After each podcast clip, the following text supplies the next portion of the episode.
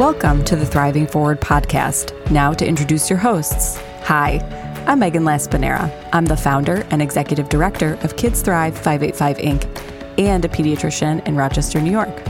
And I'm Sarah Collins McGowan. I'm also a pediatrician here in Rochester, and I teach community health and advocacy to pediatric residents. In each episode, we will speak with people involved in good works and projects in the greater Rochester area. We hope that by introducing you to these inspirational people and their stories, you will be motivated to learn more about these amazing organizations in our region and the fabulous people who keep them working. Hi, everyone. We wanted to let you know that this interview was recorded before the COVID 19 pandemic became widespread in the United States. We are now living through a time of anxiety, disruption to our daily lives, and uncertainty. We feel it is important to continue to lift up those whose work supports our community every day. As we move into and emerge out of the immediate health crisis posed by COVID 19, please remember that this pandemic will worsen the inequities our community already struggles with. The interviews we are sharing are with the people among us who will lead the way in addressing those inequities. Let them give you hope and inspiration. Hi, everyone. On today's episode of Thriving Forward, I'm here with Jackie Dozier from Trillium Health. Jackie manages the Women's Prevention Program in the Innovation Institute at Trillium Health. Hello, Jackie. Thanks for talking with me today. Hi, Sarah. Thank you for having me. Um, so, we like to start with an icebreaker. What's something that you've been into lately? It can be anything. Oh, I've been going to the movies a lot lately.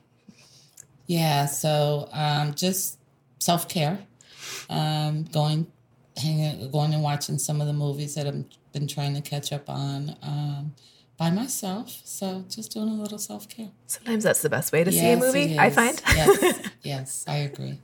Um, so, for people who might not know, maybe you could start by explaining what Trillium Health does in a broader sense first, and then talk a little bit more about your specific role with them. Sure. So, I like to say that Trillium Health, we are one stop shopping organization. So, um, we provide services um, formally for individuals living with HIV and AIDS. We have now become a federally qualified health center lookalike. And so our services that we provide are um, primary care. We help individuals um, with getting medical insurance. We have housing.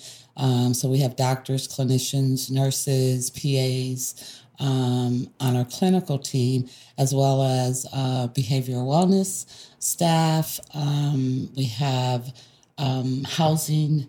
Um, we do some dental. We now have pediatrics, um, GYN services at one of our locations now, which is fairly new. Um, that opened up in September. Um, we have a substance use, substance abuse program, which is our syringe exchange program. We have a day health program, um, a food cupboard. Um, so pretty much anything that folks in the community need, we are able to to provide those services for.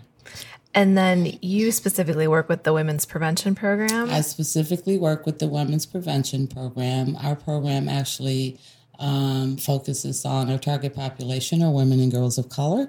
Um, we do prevention education. So we go into um, some of the transitional women's housing, um, schools, um, the Monroe County Jail. Um, we do free HIV, STI, and Hep C testing. Um, in house as well as on our mobile unit. We have a outreach van um, that we take out um, and go into the various uh, quadrants of the city um, to do free HIV, Hep C, and STI screenings.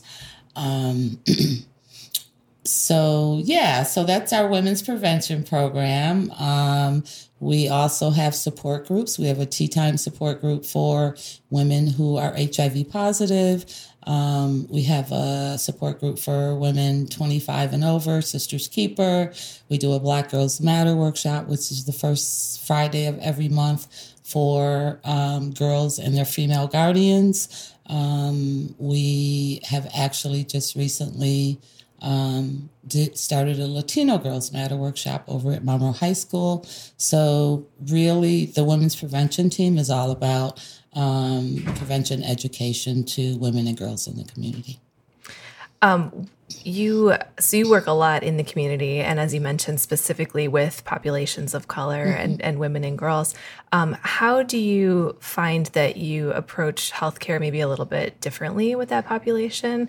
Um, you know in terms of just where you where you reach them mm-hmm. and what kind of messaging you do because mm-hmm. um, i think you know trillium's really been a leader in mm-hmm. that area mm-hmm. Mm-hmm. um, and i know you've done a lot of work yeah, so I've always been um, a community advocate. Um, and so for me, it's really um, about building rapport and relationships with people first um, because I feel like, and a lot of times, you know, people want to see people who look like them. Um, it makes it easier to relate to wherever that person is in that space at that moment um, and being able to understand um, we have to meet people where they are. Um, and so for me, because it is a, my passion, um, it comes easy for me to, to be able to have conversations um, with people. And I like to say that um, I think I've earned um, a lot of respect in the community because people do trust me, and you know I am. Um, people realize that I'm very um, empathetic about the issues, and particularly in communities of color. Um, so I think it comes easy for me. It's a natural thing for me. Yeah, and that I mean, I think you're right. That relationship building mm-hmm. is so important, and mm-hmm. if you mm-hmm. don't have that, right you can't build on it. That's right. You know, to do That's what right. you're what you're hoping to get done. That's right. That's right. Um, uh, so I first learned about your work through the Get It Done initiative yes. um, in the barbershops and salons, and um, I find that fascinating. I wonder if you just talk a little bit about that. Sure. So. Um, the Get It Done initiative um, has been in existence since 2003. Um, it was something that um, a former agency that I worked for um, started.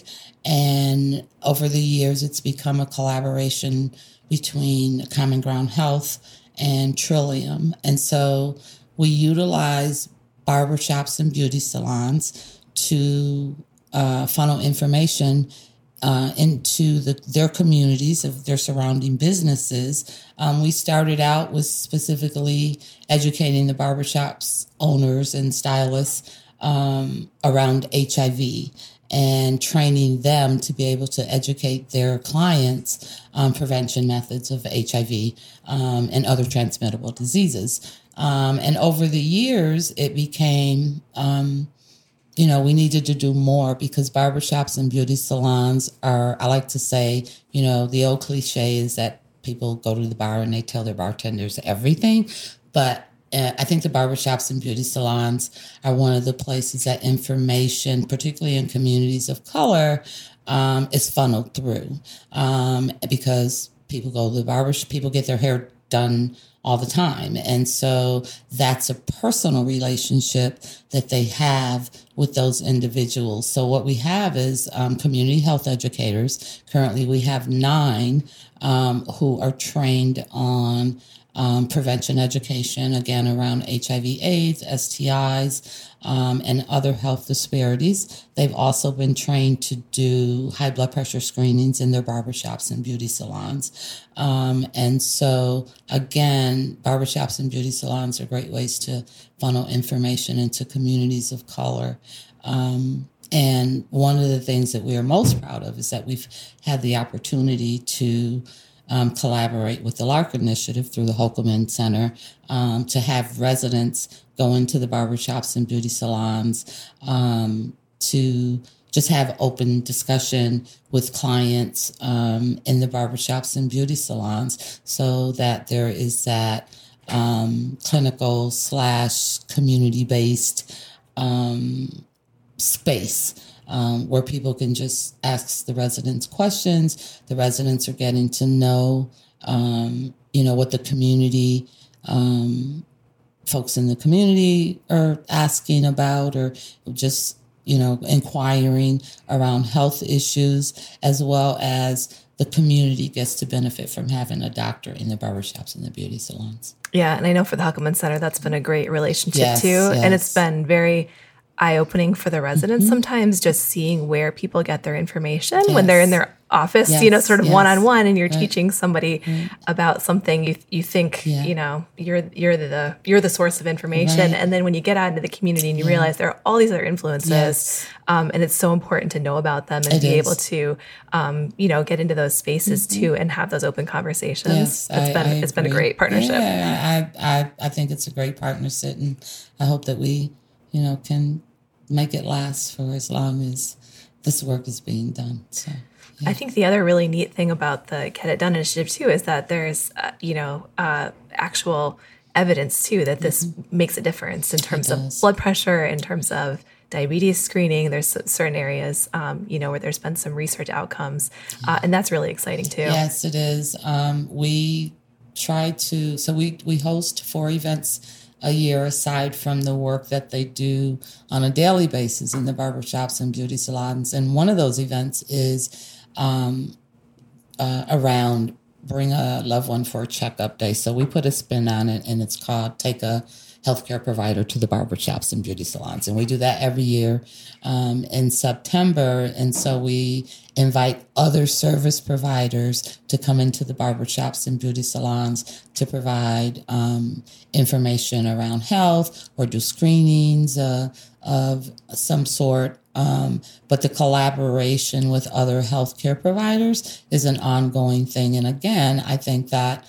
um, you know, we have to look at bringing um, healthcare providers into the spaces of where the communities are and where the people are um, so that we meet them where they are.